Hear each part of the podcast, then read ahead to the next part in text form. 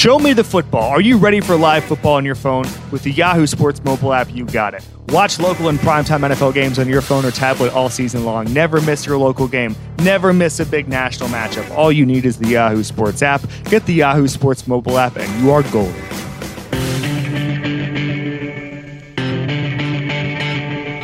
Welcome the Ringer NFL show on the Ringer Podcast Network. I'm Robert Mays, joined as always by Kevin Clark. Kevin, how you doing, buddy? I'm okay. I was going to bring up the fact I just read an article about five minutes ago that Post Malone spends forty thousand dollars a year on Postmates. I don't know if you saw that, but that's not really what I'm fascinated with now.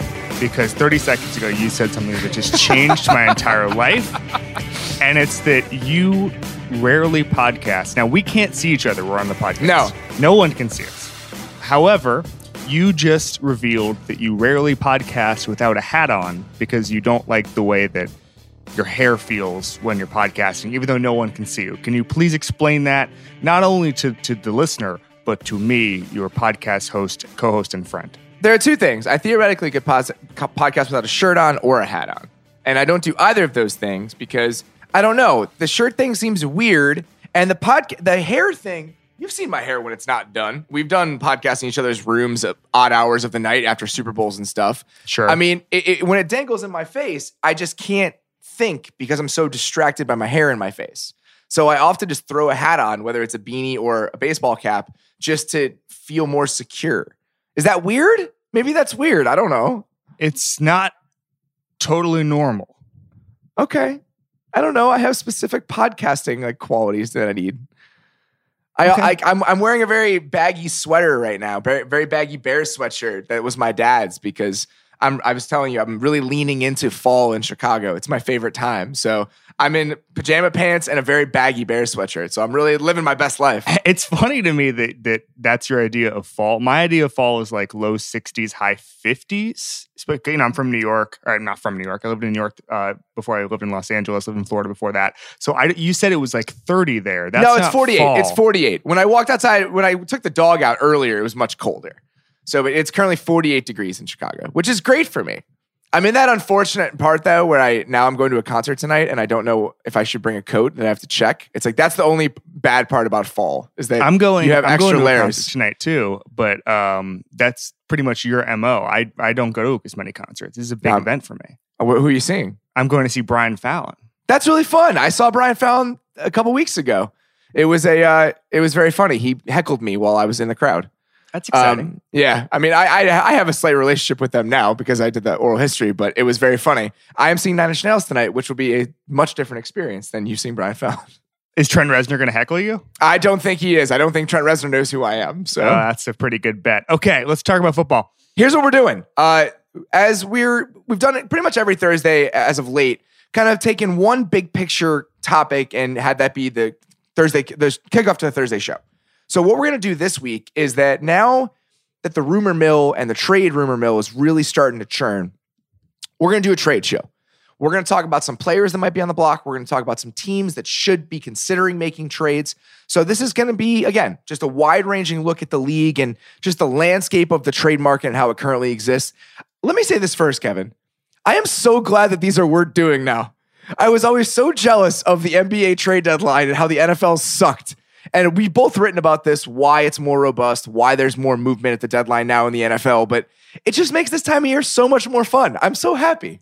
Yeah. So obviously, just to recap for people who don't know, the salary cap rises $10 million every year. So you can basically fit anything. You know, the sort of Yeah, the money's the, fake. the, the, the guidebook for all of this is the Marcell Dareus trade because before Yes. Dareus was traded that summer, that training camp, even early in that season, they were like, oh, you know, the Bills would love to get under get out under Marcell Dareus's contract, but it's just untradeable. And then it was tradable. And the reason is because of just how much cap space there was floating around. And beyond that, just the aggressiveness of younger GMs who are now in the league. I mean, we'll get to it, but you know, I the Chiefs were going for it with Earl Thomas before Earl Thomas got hurt, and that's someone like a, a Brett Veach who's saying, "Let's just go for it." And and I just think that there's a a new. I think there was sort of an old school idea, maybe 10, 15 years ago, certainly, that standing pat was the best thing to do, develop your own players. And, and there's certainly still a lot of that in the NFL.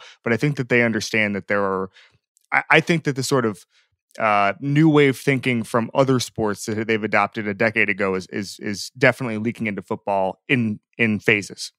Yeah, we'll talk about some of those factors as they apply to certain teams. But before we do that, and before we kind of take a more you know bird's eye view of it all, let's talk about some specific players. Yeah. So, who are some guys right now? You know, maybe they're guys that other people have talked about already. Maybe there are people that you don't think are getting enough attention right now. Who do you think are some people that you could see being on the move here in the next week or so? Okay, so wait, so I, I want to propose a trade before I get to actual things, like actual things that I think one uh, like will help in football terms. I want to throw this out here because I don't think it's I've seen it anywhere, and I'm just going to throw it out there because I want to speak it into the universe. So the Jaguars need a quarterback, but not a quarterback so good he's going to automatically be the starter. They want to protect Blake Bortles' ego for some reason. I don't understand it, but that seems That's to be the weird approach. That seems to be the way it's going. Okay. They don't have a ton of money. They have $10 million in cap space, but obviously um, next year becomes a nightmare, so they can't really carry much money into next season. They also don't want to give up a high pick. There's a team out there who has a pretty good third quarterback. Their GM loves mid round picks, loves them. So maybe a fifth round pick does it. And he's only making a million dollars this year and then he's done. Robert, who am I proposing? I really don't know. I, I, honestly don't know. And now I'm super intrigued.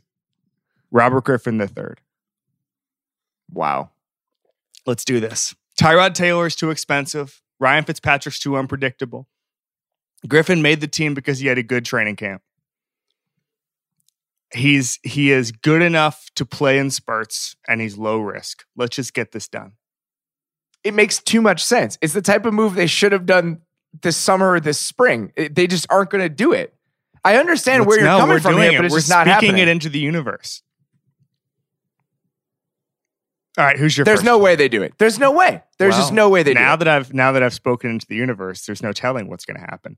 Um, you know, so what uh, the other the other one I want to throw out, I have a third obviously, but the other one I want to throw out very quickly is, you know, again, the Chiefs were clearing the deck for an Earl Thomas trade before he got, uh, I think it was for a second round pick, and you look at the Chiefs and and you know the fact that they still do need secondary help. It's it's it's it is not particularly good. They are seventh in the NFL in net yards per attempt uh, defensively, 6.9 yards per game. That's not good when you're giving up seven yards per pass. Um, they need secondary help. Maybe it's a cornerback, someone like a Janoris Jenkins, but that might be a little pricey. Uh, maybe it's someone, you know, Rob Demovsky floated the idea of the Packers maybe thinking about trading HaHa Clinton Dix in this, just in the sense that he's already talked about the fact that that he's not coming back next year. I mean, that seems to be the the model for a for a secondary player in uh, in Green Bay. And so, you know, maybe maybe that's the move. And I, I don't know how much money there is to go forward in Kansas City. I mean, the one thing I want to say, and we talked about it a couple minutes ago before I start we started this podcast, but if you have Patrick Mahomes and you have this team and you you win the Super Bowl, my advice is to try to win the Super Bowl because this isn't the NBA. Every variable is not just going to carry over from one year to the next. You have no idea what's going to happen next year. Injury luck, turnover luck, um, you know, just guys regressing for random reasons. It, uh, teams look vastly different every single year. Look at the Eagles. If the Eagles yeah, did, not have that's a perfect if, example. If the Eagles didn't have that deep roster that was acquired obviously before the season, but they made some moves inside the season they would not have won the Super Bowl. And then now they would have said, damn, maybe our maybe our four year window is closed. Maybe our Carson Wentz cheap contract window is closed. You just don't know. All I know is that the Chiefs have a window. They can win the Super Bowl. We know this. So try to win the Super Bowl. I mean, you know, you look at Dan Marino. Dan Marino, I think before the passing boom, certainly was the best quarterback in the history of football, the most electrifying quarterback in the history of football. Every stat that gets rewritten now because of the passing boom those were all Dan Marino stats. He owned every single stat. And he got to the Super Bowl in his second year. And I think there was a lot of complacency around the Dolphins at that point. And he never got back to the Super Bowl. And he obviously never won a Super Bowl. And now we, we put him in the sort of Charles Barkley, sort of Mount Rushmore of, of guys who never won the Super Bowl. And you just start to wonder. I, my general philosophy is when you have the window, take it. Okay. When you have the window, take it. And if you're the Chiefs, you do everything you can to win the Super Bowl because that's the point. I totally agree with everything you just said. My question is, why would the Packers trade Ha Clinton Dix if they think they're a playoff team? I, I well, first of all, I do you think they're a playoff team? I don't think they are, but I absolutely would believe that they've deluded of themselves all- into thinking they all, are. I'm not saying Ha Clinton Dix is going to go to the Chiefs, and in fact, I'm I'm not even. What I'm saying is that those two things are perfect for each other. If I'm that with you. happened, Rob Demovsky saying that they that that that, that could be the trade target as far as Ha Clinton Dix, and the Chiefs trying to get big time secondary help. If those two things are as real as we both think they are, and I don't we don't know about the Clinton Dix thing, then then I think that's marriage made in heaven. That's all. Uh, Karl Joseph's also another name. I know it's in the division, so there's a good chance that the Raiders wouldn't do it. But I think the Raiders would do anything at this point. I think they'd do anything for a draft pick. Karl That's the point Joseph? where they've reached. Yeah. Yeah, I mean, I guess I is uh, what what is he done? Is he playing every game this year? Uh, he's been benched. I mean, he's Right. not a he's a worse option than Ha Clint Dix. Let's be fair. Is I mean, he? be- be are we sure he's better than the safeties they have now? I know I saw Ron, Ron I Park. would still take a chance on him just be for the price tag. I saw they have the funny PFF ratings before each uh each game, each Sunday night game, and it was like their Ron Parker was like 78th of 82. That's great. Yeah. I, I mean, That's I, a that's nice what I'm saying. ranking. I think that he'd still be better.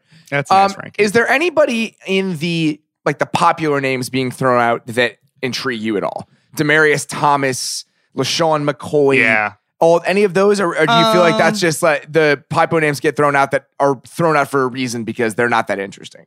Wait a second. Karl Joseph's from Orlando. Look at you. You should have known that. He went to thought all Edgewater you guys School. knew each he went other. to Edgewater. That's our high school's rival. He's That's younger embarrassing than me. for you. This is a nightmare. Well, he didn't go to a Florida school, so nobody cared about him inside the state. There you go. But how did I not know that? Wow. Tough This moment is- for you, I'm, buddy. sli- I'm slipping. you really are. Have you watched any Magic games this year? Yeah, yeah, I have. I have watched some Magic games. Going to one in a couple weeks. Okay. Um, no, I mean, I think that no one's going to pay that high a price for Teddy Bridgewater. Um, no. Also, and- I and- feel oh, like- they should. They should. The Jaguars should, for God's sakes. But, But the Saints traded for him for a reason. No, of, of course, of course, and we'll we'll get we'll get to Saints quarterback talk in a little bit. No, I'm not that intrigued by by someone like LeSean McCoy. Uh, any interest in DeVante Parker? No, I, I None. think he's the least interesting one of all of them. I, I feel like you could probably talk yourself into Demaryius Thomas, although the contract is onerous. So that I mean, it's a little less attractive. But I kind of like the ESPN did a great job with these all 32 um, reporters. It's a giving good up idea. trade target. Uh, I, I kind of like Jeremy Fowler giving up Artie Burns. I mean, you could take a flyer on Artie Burns. uh, the Demaryius Thomas contract actually isn't that bad. Three He's been- point 3.5 million in dead money after this year. You know, you have to pay him. I mean, he had, he's making 12 this year. You don't have to pay all of it. Yeah. Obviously, it's about half that. But I mean, it. I don't know. I'm interested by this. I mean, it's not to have, have a 12. It's eight 8.5 is base, but I mean, you're. Here's all you need bad. to know about how good the Chargers are this year. Their Michael, eh, excuse me, Eric Williams' suggestion for a trade, someone they could trade, is their backup kicker. They've got so many good kickers. Is that They just really true? got to trade one. I'm curious what the Chargers might do. They're a team where I'm sitting there looking at the roster. I'm like, God, who could they go get? And that I'm. I don't know if they need anybody necessarily. I mean, I think they could just let it ride for the most part. You know, their roster is pretty solid. You're getting uh, Joey Bosa back for the you know most likely after this week. I think they're on bye, so that's the hope is that they get him back. They can slot him into that other spot. Mhm. I'm. It feels like they could go out and get a tackle, but I don't know who it is. That that's the problem with offensive line, is that there aren't teams that have just surplus good linemen, so you can't just go find one. But they sure. They could probably use another guy. They're a team, and this is somebody I'm going to throw out because I feel like if we're talking about the Raiders being willing to sell everybody off, if you're a team like the Vikings or even a team like the Chargers who are starting Dan Feeney, who's not playing very well, why wouldn't you make a call about Kelechi Osemele? Yeah, no, I know, and, and you know it's tough. One of the things that's that's tough about trades in general is we have no idea because the sport changes so quickly. We have no idea who teams even value. You know, the the, the thing I think about all the time with, with with regards to that is the George Iloka just released that just came out of nowhere in August, and Yeah. it's because they had a guy behind him who's really good, who's the second best safety in the in all of football right now, according to PFF, and so you just don't even know it's one of those things where the only people who knows know who's available are the GMs inside the league who can just send text to the other GMs. You know, I mean, so it's it's really interesting to me. I agree with you about Osemele. Uh, I think he's really intriguing option. I think that we'll get to this in a second. I think that the I think Gruden's feeling himself a little bit as a little proto Sam Hinkie. yeah, I kind of like it. We'll talk. We'll talk about it in a second. Let's talk about a couple more guys specifically. I so Osemele is one of them, and let's chat about him and the Vikings very quickly because I want to talk about in the same way that you were discussing the Chiefs, just how much urgency these teams should have. Because Yeah. if you're Minnesota, and even if you are not the team you thought you were going to be coming into the season just by virtue of how well you're playing, your plan is still short term. Mhm. This Kirk Cousins thing is three years long. So if you're the Vikings, why wouldn't you make a call for a guy like that? Because you desperately need offensive line help, especially on the interior. Yeah, I mean, like the Chiefs, the Vikings would need to really clear the deck cap wise. Yes, there's a lot of gymnastics that would have to happen. Yeah, but again, we we've seen time and time. The New Orleans Saints have shown us that anything is possible with the cap over the past But the- decade. But just what the do Saints whatever. do, the Saints do, which is my favorite thing, is that the Saints just put void years at the end of contracts in Yeah. order to ensure that they're going to have to pay dead money. I mean, it's It's unbelievable. like it's, it's- amazing. I wrote this today. I was writing about the Dolphins. The Dolphins uh, have like $15 million in cap space right now, which is awesome because if you're a team, I don't know, like the Eagles or a team theoretically like the Vikings, Mhm. where you feel like, all right, we're a contender, we're going for it, all in, or the Rams. I can understand being a little cash strapped. You know, the Jags aren't necessarily that far from that conversation. The Dolphins are bad. Why do they have $15 million in cap space? It's know. amazing. for- it's so they can re-sign Brock Osweiler to a 17, Uh, $72 million deal after the season. I, I really, really like it. It- so the Saints, the Saints and Vikings. It's funny that they play this this week. They have combined two million dollars of cap space. that's okay. I mean, That's those teams are going for it. No, I'm just saying at the trade deadline, that's a little tough. Yeah, I can understand that. I mean, it's hard to make moves at that point, but again, Yeah. it's more about the plan you had coming into the season. I can understand of why course. those I mean, teams don't no, like, space. a lot of teams would love to be in their position. Yes, absolutely. I mean, Um, especially the, uh, the the Saints. I mean, I think the Saints are in a really good spot. The Eli Apple trade, I understand why you make it. I mean, they needed to go get some cheap help in the secondary, and it makes Yeah. total sense that they would try to go get a distressed asset who is right now young in a bad situation and isn't going to cost you a lot. What's going? I, the Saints cap department just intrigues me to no end. I kind of, I think it's like a, way? I think it's like a Wolf of Wall Street thing. I just think it's just like they just say, Penny let's just stocks. sign them. Let's just give them money. Remember when they signed Jairus Byrd for some reason? Oh, and they that just was the played best three one. safeties. That, was, the best, move one. of all time. Yeah, that was my favorite one because it made absolutely no sense, like financially. No, it's never has. It's like they went out and they raided like Bear Stearns and they were like, let's just get those guys to manage our team. So one more guy for the Chiefs that we did not mention. That if we're talking about teams that are just selling off assets, I mean, we just talked about the Giants. Why wouldn't you call the Giants about Landon Collins? Yeah. That's, I mean, that's I- been that's been bandied about quite a bit. Yeah. I, I understand he's a good player. He's a young player. He's a player that the Giants should probably want to retain, but he's in the final year of his contract, and their GM did not draft him. What would you give up if you're if you're Dave Gettleman right now? hmm and the Chiefs called you and said, "We'll give you a second round pick for Landon Collins." Would you do it? Yeah. If you're the Chiefs, should you do that? You um no, I maybe a third.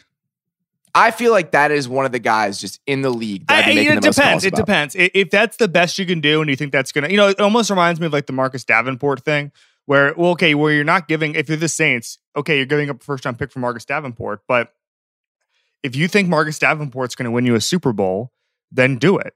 Like that's that's the way I judge things. You know, I remember started this before, but you know, Stan Van Gundy was on the Zach Lowe's podcast a couple maybe a year ago, and he's talking about the Rashard Lewis contract, and he was like, "Well, you got the thing, the media." And fans and sort of armchair analysts don't really grasp about contracts is they view them in a vacuum and they say, okay, well, you paid Rashard Lewis too much money. Well, Rashard Lewis is what they needed to get to the finals. And then they got to the finals and became a contender. And without Rashard Lewis, they would not have gotten there. and so you know it, it's it, you judge it based on that. And if they didn't have Rashard Lewis, there was nobody else who could have taken that spot. Okay, so they had to overpay him, and it was actually a good contract. That was Stan Van Gundy's thought process. And my thought process is sort of similar. If the Chiefs think they won't get to the Super Bowl with without Landon Collins, then any price is worth it for Landon Collins. That's it. I know that that's not exactly the long game, but in as we discussed earlier, the my my general philosophy is when you have the window, take advantage.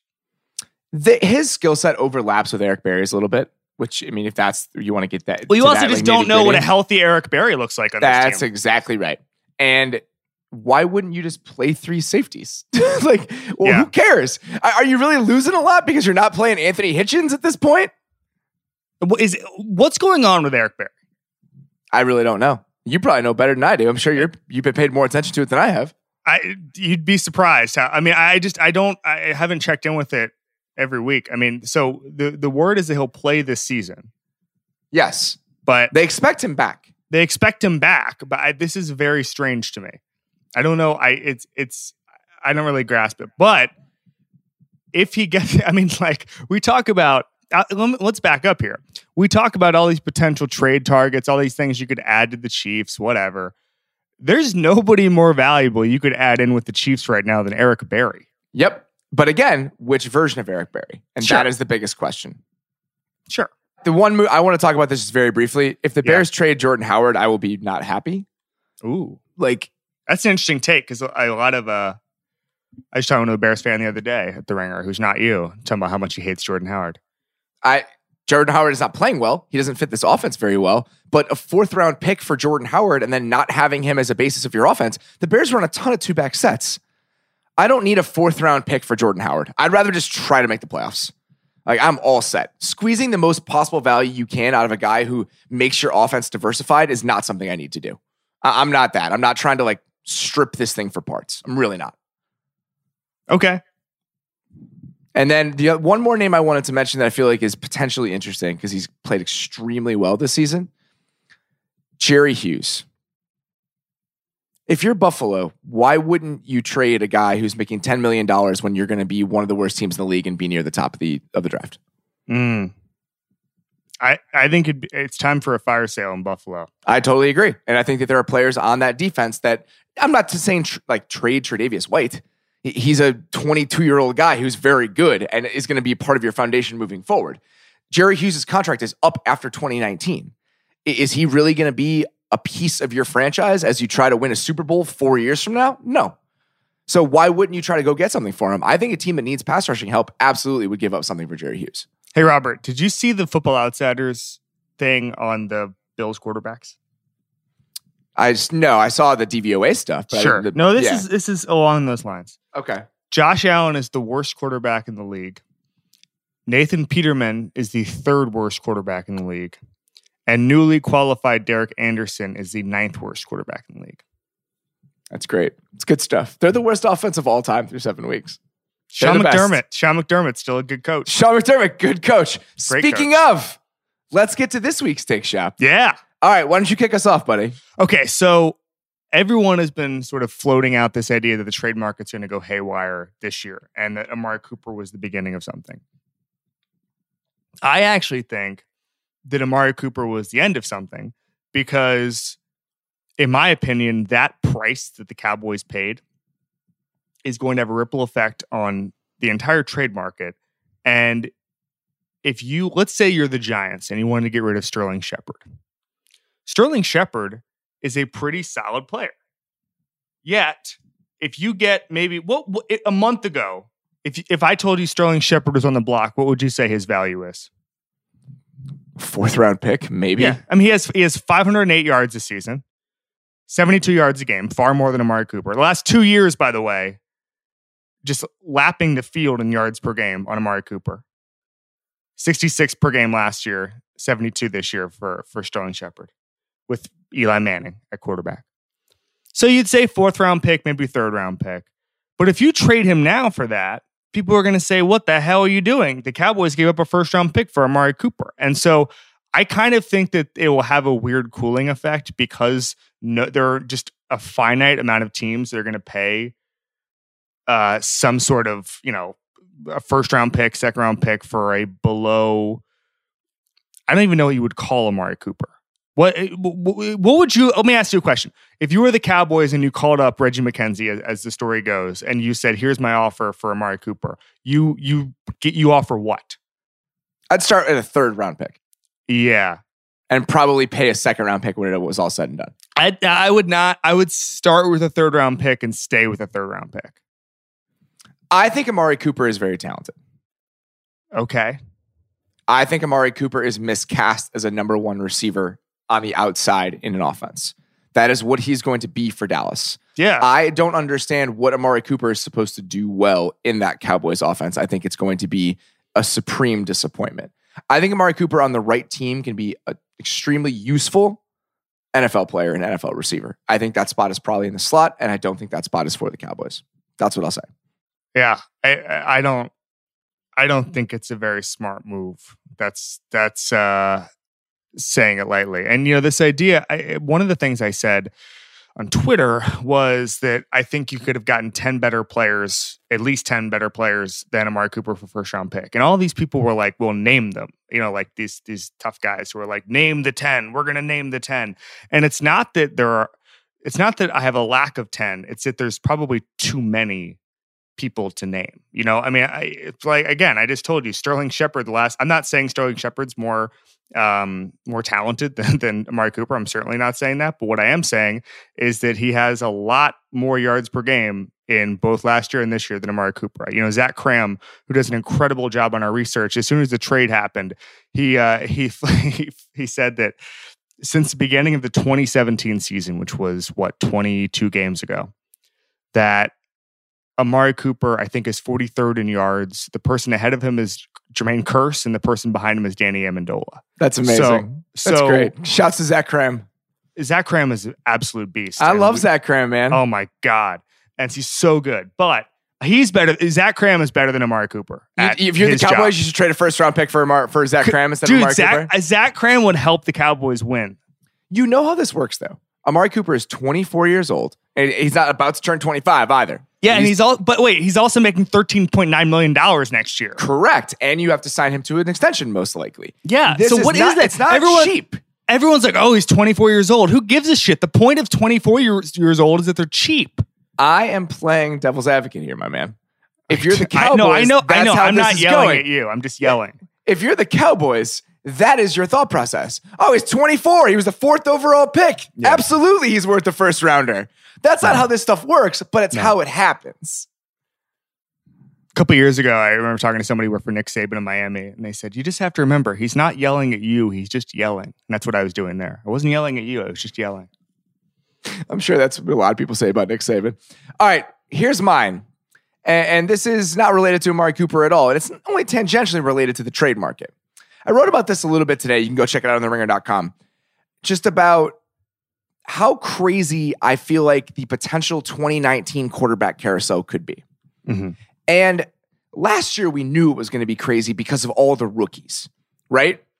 So we're sitting there with Rosen, Darnold, Baker, Josh Allen, Lamar Jackson.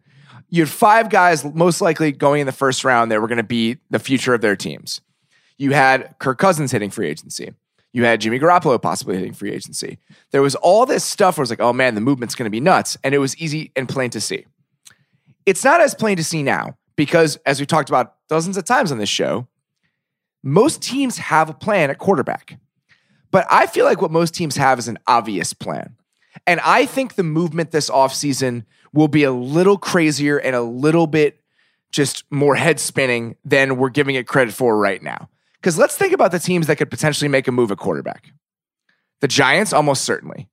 The Raiders, possibly. The Dolphins, possibly, with all the talk that's going on about Tannehill.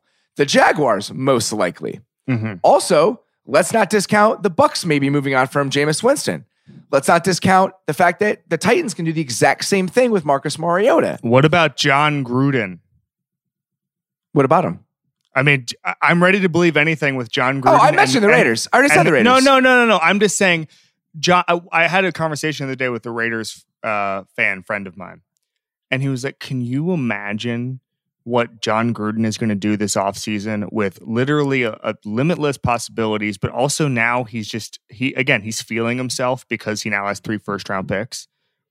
He, you know what he might try to do? He might try to like package those picks for some like middle of the road veteran.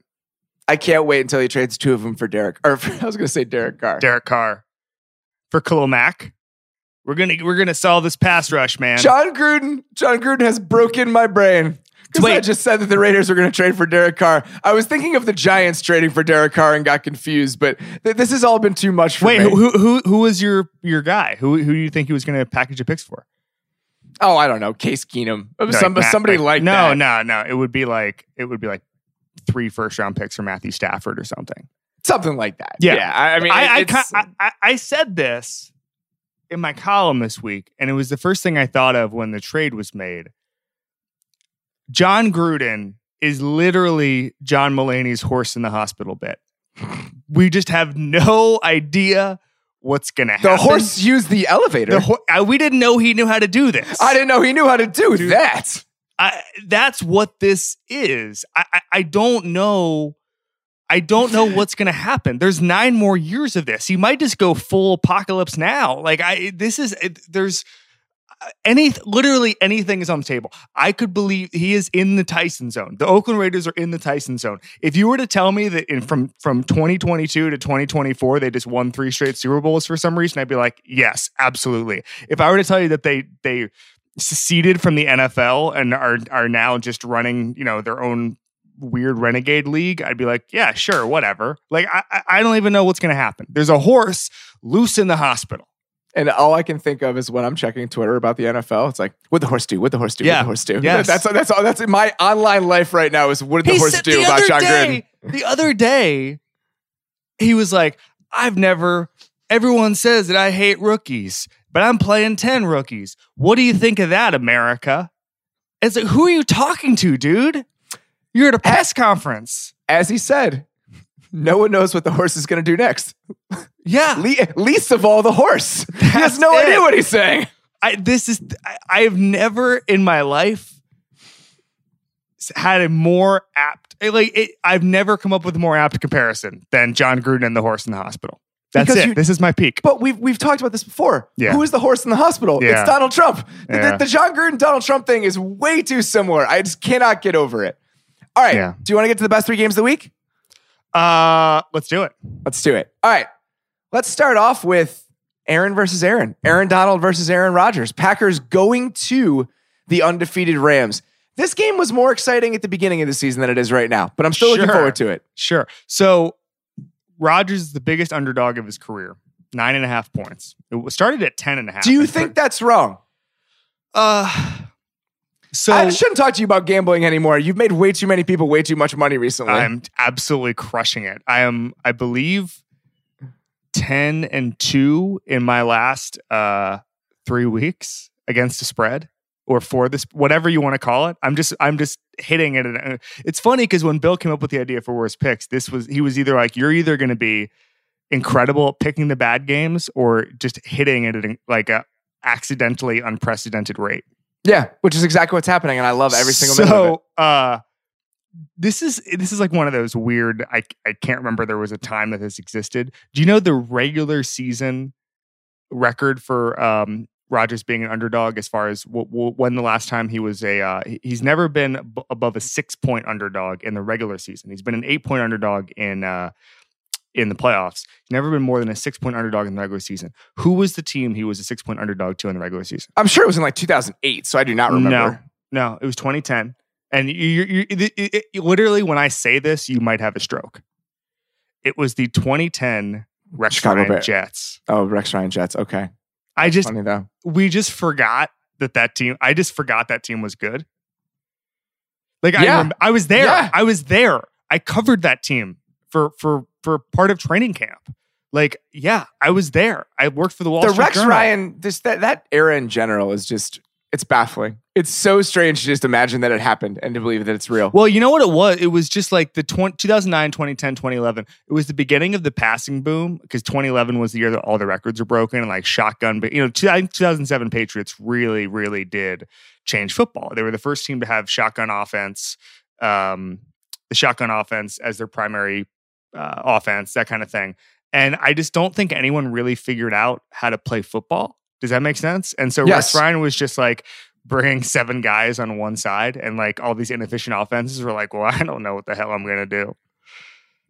I would really have loved to have known Sean Fennessy before the Rex Ryan Jets, Mm. just to see like what his personality was like. I imagine that Mark Sanchez just beat so much out of him. I, that's- All right. I, I, I just that's all I know. I, I, I just know. I, I just I, I really just all Jets fans. I would love to have known them previously. I knew no Jets fans before 2011, and I You just cannot funny? imagine what that era was like. Do you know what's funny is sometimes we get like Twitter complaints about how we just start talking about one thing and we get on a tangent and never get on the other thing. I can see a, a number of Rams and Packers fans just like pointing at their phones saying, "Is this the Packers and Rams preview?" All right, let's do this very quickly. Not that I I'm a, I am usually in charge of the tangents. I'm just saying. I don't think that the Packers, just in terms of their secondary talent, have a lot of chance to hold up against this Rams passing game, even without Agree. Cooper Kupp. Even without Cooper Kupp. I mean, if you're throwing Jackson on Woods in the slot, I just don't think that that's going to work out very well for the Packers. This is a weird game because, uh, in terms of the Packers' pass protection, against most teams, they're well set up to slow down pass rushes because their two best offensive linemen are tackles. Uh, the Rams' two best defensive linemen are not ends. So I feel like this is one of those games where Donald and Suh could just eat. And mm-hmm. if Rodgers is going to bounce around back there, I feel like those pockets are just going to collapse. So I'll be very curious to see what type of pass protection they get, how they go about slowing down Donald, and if those guards can hold up. Because again, you know, Bakhtar, Bakhtiari is a god, and Bryan Bulaga is very good. The guards leave something to be desired, and Aaron Donald is playing at an absurd level right now. One of the things that complicates this Packers season is I, I agree with you. I don't think there's very little hope the Packers will win this game outright at all. They'll be three, three, and one. And they'll be in this little zone that basically every team in the league is in. I mean, the Falcons are three and four, the Bucs are three and three, uh, the Lions and Bears are three and three, the Eagles and Cowboys are three and four. Essentially, one of them will have four wins at some point. And so there, there's just this real glut of mediocrity in in the NFC and in the AFC too. I mean, for God's sakes, I mean everybody's just sort of grouped together, and that, by the way, that's going to complicate the trade deadline because you don't know who's buying and who's selling. And I just, I, I'm really intrigued to see where the Packers season goes from here because again, I'm ready to, I'm ready to believe anything. I totally am too. Eh, It's funny that you say the buying and the They had, by the way, by the way, they had the. Do you know what their schedule is? They they play the Patriots next week. oh yeah, it's a brutal stretch, isn't it? Uh, Patriots, Dolphins, Seahawks, Vikings, and then the uh, Arizona Cardinals. That nice. the Cardinals is better.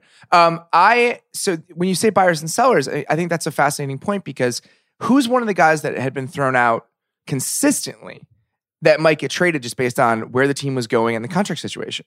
It was Golden Tate, and Yeah. the the Lions just went out and got Damon Harrison. Yeah. Like it, it's, I have no idea how these teams view themselves and whether or not they think they have a shot. And if I were Detroit two weeks ago, I probably would have been selling a guy like Golden Tate because his contract's up at the end of the season. And now you're going out and getting defensive players. It's so interesting. I, I don't know what to make of it.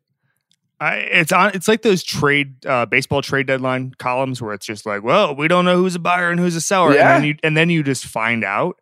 I mean, I think this Sunday could do a lot. I mean, if you're a team that's, I don't know, if you have say, if you're the Colts, okay, and you win on Sunday, I don't think you're selling if you're the Colts, though. Who would you be selling?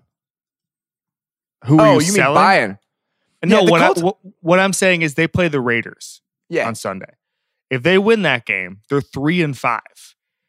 And they you look at your division, and let's say the Texans, you know, uh, do not do not continue their winning ways. You're the Colts. Could you talk yourself into winning the division at that point with uh, with Andrew Luck, who seems to be rolling? If he if they just light up the Raiders, could you talk yourself into adding a player at the deadline? That'd be hard for me to do. No, I think I'm- Chris Ballard is more I- self-aware doing- than that. All all I'm doing is is just saying that there's almost there's very few teams who are automatic sellers. Yes, I I, mean, for. God's we've identified them. The Bills have two wins, dude. I mean, the Bills should be sellers. I mean, if, if the Bills aren't sellers, well, they're going to lose. The, they're going to lose to the Patriots. What if they Yeah, beat the, the, the Bills Patriots? should be sellers. What if they beat the Patriots and they're just the best team in football? the best. I mean, they might be the best defense in football. and then they point. trade for Ha Clinton Dix, and they trade for uh for Landon Collins, and they just But they just- don't need any defensive players. Though. I don't That's care. the thing. I don't care. Can either of those guys play quarterback? They trade a first round pick for Amari Cooper. Here's a team we did not mention when it comes to buyers and sellers. And they're a team that has maybe one of the more defined holes on their roster in the entire league. But we've also mentioned how there aren't many players available at this spot. Mm-hmm. If the Texans don't trade for a offensive lineman at this at this trade deadline, then someone needs to be like ejected from the stadium.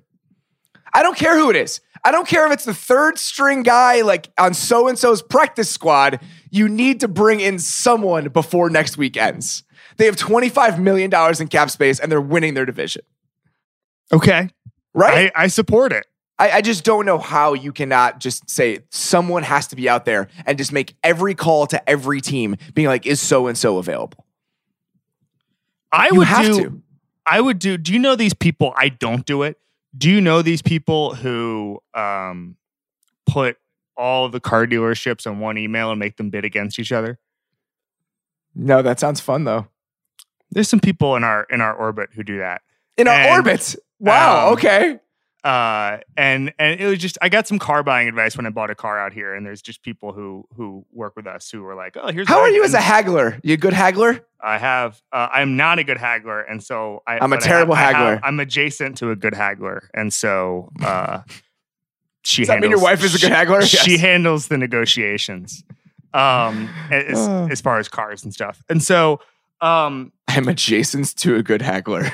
dude you got to know your strengths and weaknesses Hey, that's man. right. You got to be adjacent to good hagglers, man. I get it. I just I, I'm just like this is my associate, and then we just crush it. Um, but I kind of feel like if I were a GM, and I I, I want to be clear on this, both of us, I th- I don't want to lump you in unfairly. I would be an awful GM, and my I'd be terrible Would, my it. team would go 0 and 16 every. Single I'd have year. 40 guards. Well, I, it's more. It's just an administrative position more than we think. Like it's more Yes. of like a what's the deadline for this? When do we have to have the tender tender qualify? Oh, I- I, would you lose a, I'd be a pick in every draft. I would forget Yeah, to oh, put the card in every draft. Absolutely. And like I, I would be terrible with the charts and stuff. My ideal if if if if somehow I came into like a couple billion dollars and was after all the haggling was done, um if I got a couple billion dollars and I had to like do something, I would just be like chief advice guy. I would just have like great big ideas and then somebody else would implement them. What I would do is I would be really good at like the figurehead stuff, and then I just have Zach Kram Yeah. do everything. No, really, or and like a team of like really smart twenty five year olds who know when the deadlines are, and they Yeah. can make they can make charts. And By I can the just be way, like, that's what all if we NFL teams should do. What if we did this? I remember talking to Jonathan Kraft a couple years ago for a story I did about sort of management, and um, he, I quoted him on this, and and he said that all he does is he just walks into the room and just makes sure we're think he, he makes sure that we're all thinking about things the right way. Like he'll just go in and be like, "Oh, we're negotiating with Brady. Well, have you thought about this, this, and this?" And Belichick would be like, "Yep," and he'll be like, "Okay, cool. I'm I'm gonna go be down the hall." That's kind of That what I would want. th- I want that job. That sounds great. well, guess how he got that job? Yeah, I don't really have that sort of those sort of connections. All right, two more games here. Let's knock these out. Second one, I want to talk about Saints Vikings. Man, Sunday Night Football. It's not quite the headline. I feel like we're saying this about all of them. It's not quite the headliner it was at the beginning of the season, I don't know it's about still a that. huge game. I don't know about that. I, I think this is. I think I'm. We're gonna learn a lot about these two teams. First of all, Adam Thielen against one of the worst pass defenses in the NFL, who decided Eli Apple. I think that's intriguing to me. Yeah, And that's a on- problem. I mean, Lattimore's probably going to be on Diggs just because Lattimore's an outside corner, so you assume Thielen's going to eat in this game. Yeah, yeah, yes. And and what they'll do, how how, how they because I, I think these two teams are going to probably play in the playoffs. Um, or Vikings or aren't making the playoffs. the Vikings are not making the playoffs. It's gonna No. be the it's gonna be the Bears. Chicago Bears, NFC North champions. Okay. Uh, and, I've come around. I'm in. I'm back in they're after also not, the they're not going to win the wild card either. I'm kidding. They absolutely could. I- I'd probably bet on the Vikings. So what? I, Al Golden is is suing Miami for three million dollars. How did we get here? Shouldn't we be suing him? I just saw the headline. Okay, all right. So listen, I think that there, and then and then on the other side, you have Drew Brees against a defense that I'm not really sure what to believe. You know, I saw Courtney Cronin's tweet this morning about Everson Griffen. When he was in the lineup, they were at 35% pressure rate. When he's out, it's 28%. Obviously, that is that story is is a little bigger than football, and uh, and we hope everything's good there. But uh, from a football perspective, um, that's made a difference. And I'm really intrigued to see Drew Brees. You know, I think Mike Hughes is out for the season. Is that correct? Yes. Yeah. And so you start. So to, Mackensie Alexander's just in that spot. Mackensie Alexander in that spot. What do we think of Mackensie Alexander right now in 2018, Robert Mays? He's been very disappointing. I Yeah. was excited about him coming in. He's not been good. That's why Mike Hughes got that job in general. Right. I think they needed Mike Hughes to take that spot. The biggest problem with that defense, though, is not the corners. Uh, ha- they haven't played to their potential, and now Xavier Rhodes is dealing with that ankle, and we'll see. It's been the linebackers, man. Yep. They are dead last in DVOA in passes to running backs, and they're about to play a team with Alvin fucking Kamara. Like this is going to be a problem. I I just don't have a lot of faith in how well those two guys are playing, and maybe they turn it around. But and now you have this complications with what they're going to do with Anthony Barr's contract. Yep. I mean, there's a lot of uncertainty there. Did you uh, did you know the story about how Mike Zimmer denied an Anthony Barr trade report the day I was there that didn't exist? Yeah, there was a lot of weird stuff going on that week. He was he was hurt or he wasn't hurt. They kept him out. The Anthony Barr situation has just been a top 10 like undercovered what the hell is going on situation in the league. It's been up and down. The yo-yoing of his play every season has been just remarkable. And it's really hard to bet on a guy that's probably going to want a lot of money when that's the case. So here's my thought. Last week, the Vikings scored 37 points. They haven't really, with the exception of the Bills game that we all agreed did not happen, they've been really good on offense. They've scored 23 points each week, something like that. That's what I'm looking at here, with the exception again of the Bills game that did not happen. So I guess, are you expecting a shootout? And if you expect a shootout, do you actually think that that's Drew Brees' territory because Brees is the best offensive, pure offensive numbers quarterback of this era? Or is it the Vikings' territory because they have just a slightly better defense? I think it's Brees's territory because I have faith in the Saints defensive line against the Vikings offensive line.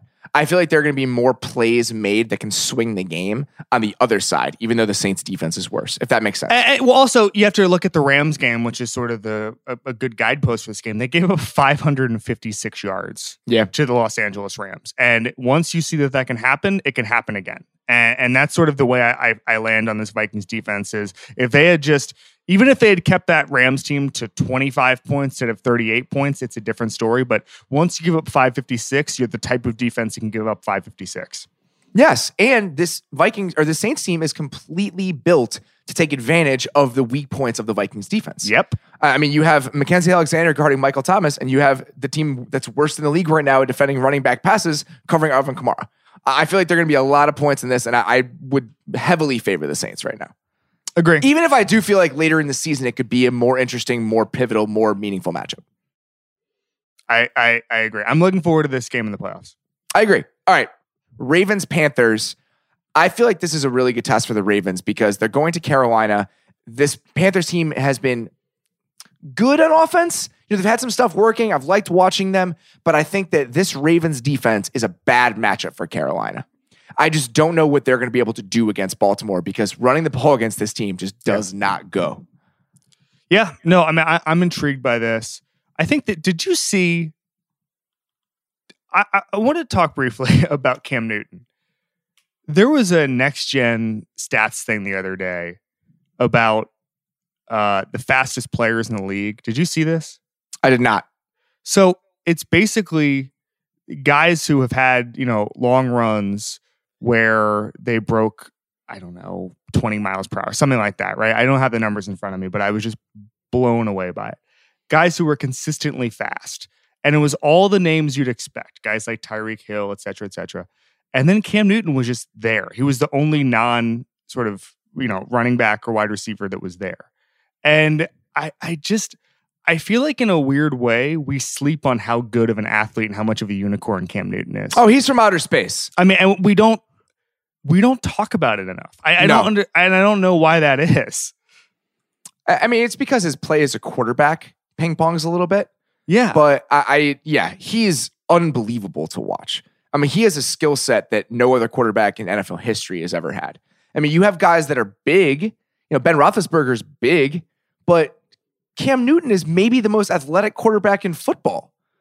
I mean, who would be Maybe. number one right now? Maybe I, I he might be the most athletic quarterback in the history of the game when you just look at the metrics. Russell Wilson is extremely interesting. Uh, yeah, Cam Newton's I six think- foot five. ag- agreed. Robert Griffin was unbelievable in his rookie year. Just watching the guy move around the field, but for till- their career, till I would say Cam. Newton. Wait, wait till Griffin gets into Jacksonville.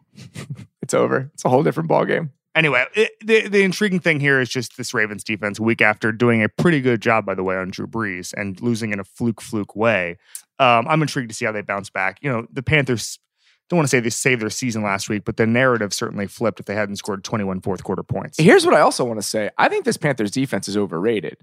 And I think that if they give up a decent amount of points to a Baltimore offense that no one's really scared of, that it could kind of change the narrative about how Mhm. people view that defense. I mean, this is one of the first games in a long time where the Ravens are coming in against a defense that people perceive as good. And I would 100% give the advantage to the Ravens receivers over the corners they're about to play. I, I think that right now, John Brown and Michael Crabtree are playing better than James mm-hmm. Bradberry and Jackson. And that just hasn't been the case for the Ravens for a while. And I think that's why this Ravens team is a little bit different. I also feel like this Panthers team needs to get a little bit of pressure in order to shut teams down in the passing game. And they're just not going to do that against the Baltimore offensive line that's actually been really good this year. Yeah, I agree. I, I I favor the Ravens in this one. All right, Kevin, before we get out of here, very fast, let's do let's get some Mays Geeks out, some Kevin Sneaky Truth. I talked about this a little bit on Twitter uh, during the game on Sunday because I want to talk about last week. We didn't get to it. I want to talk about Philip Rivers and just the nature of anticipation as a quarterback. Because when you watch him play, that touchdown he threw to Tyrell Williams down the left sideline against Tennessee, go back and watch when he releases that ball. Uh, it is about three steps before Williams even starts that double move, and he knows it's going to be a touchdown. And when you're watching them play, I mean, we've discussed this a little bit on the show. He led, leads the league right now in quarterback rating while under pressure. And part of the reason he's able to do that is because when other people are having to kind of observe the secondary and where the pieces are moving and then make throws and there's a little bit of traffic around their feet, they get distracted by the people that are pressuring them and they only see those guys. They dip their eyes, then they have to relift their eyes, and then it's hard to make the right choice. Rivers barely looks at the guys down the field when he diverts his eyes back there because he knows where they're going to be. He is one of the smartest players that has ever played in the NFL, and it permeates every single element of who he is as a quarterback. So when you're watching that team play, just watch how he navigates the interior of the pocket when it's crumbling, and watch how willing he is to let throws go when guys don't look like they're open because he trusts the route combination against the coverage. I mean, it really is unbelievable just the feel he has for what certain plays of his look like against certain coverages. Ask you a question. What do the Chargers need to do, in your opinion, to have a chance against the Chiefs in a playoff game? Get Joey Bosa back and get their corners right. But what does get their corners right mean? I think those guys just need to start playing better. It's the same guys, but they need Williams to start playing better. And I think that Desmond King is on the come up. That's what they need. They need their corners to be who they were last season. And I think that that's a possibility. Yeah, I agree. It's, it's going to be really interesting to me. Okay, real quick. This so this was submitted as a take shop by a reader named Nick. It graduated from take shop to sneaky truth very quickly. It's that It's a big move. the Saints have three better quarterbacks than the Jacksonville Jaguars have one. Do you think that's true? So they have two. Clearly have two. Now here's my question. So Taysom Hill being the third, that's where that's where we get into it. Now Taysom Hill is completing. He has ten passing yards this year. Okay, he's clearly just a runner. But the question, I guess, is if you had him back there just doing athletic things, and his rushing at this point, he has at least he's averaging his average per game is 5.8 then 4.6 then 7.0 then 13.0 because he you know he he can when he gets back there he consistently gets decent yardage so i guess the question is not whether or not Taysom Hill is a better passer than Blake Bortles I don't know the answer to that we we won't know unless Taysom Hill plays 16 games at some point as as a quarterback which is unlikely to happen but if you had Taysom Hill back there doing athletic things for 60 snaps a game are they better off than having Blake Bortles that's the question Robert what's the answer I think the answer is still no. It's a, I like it. I, I would watch it, but I think the answer is still no. I would watch it too. That's really all that matters. Yeah. I, I mean, if they ran like Air Force's offense or Georgia Tech's, Do it. I'd watch that. I'd be interested in that. Yeah, I don't so know I- if the defense is good enough at this point. I though. That's the I, they definitely have two quarterbacks better than the one, but I think that maybe it's like two and a half. yeah. I think it's definitely a Bortles- I conversation. think- it's worth talking about. That's what I'd say. I also think that here's a question: If Blake Bortles went to New Orleans next year in training camp, he would not make the team No. Because they wouldn't carry four quarterbacks for no reason, and he's and just, they need Hill for that weird stuff. yeah. So you could look at it that way. He would not make the team if he was if he was a the fourth quarterback in New Orleans. Yeah, that's fair. That's All right, buddy. Uh, very quickly, do you want to talk about a Thursday night game that neither of us are going to watch because we're both going to be at concerts? Uh, not really, but yes, Uh, Brock Texans, Osweiler. Dolphins. Brock Osweiler I- revenge game. This is. I really want to see the Texans win this game. Just in the sense that so. if if if we are all right, if you're really going to win that division, if you're going to be the team, these are the type of games you need to win.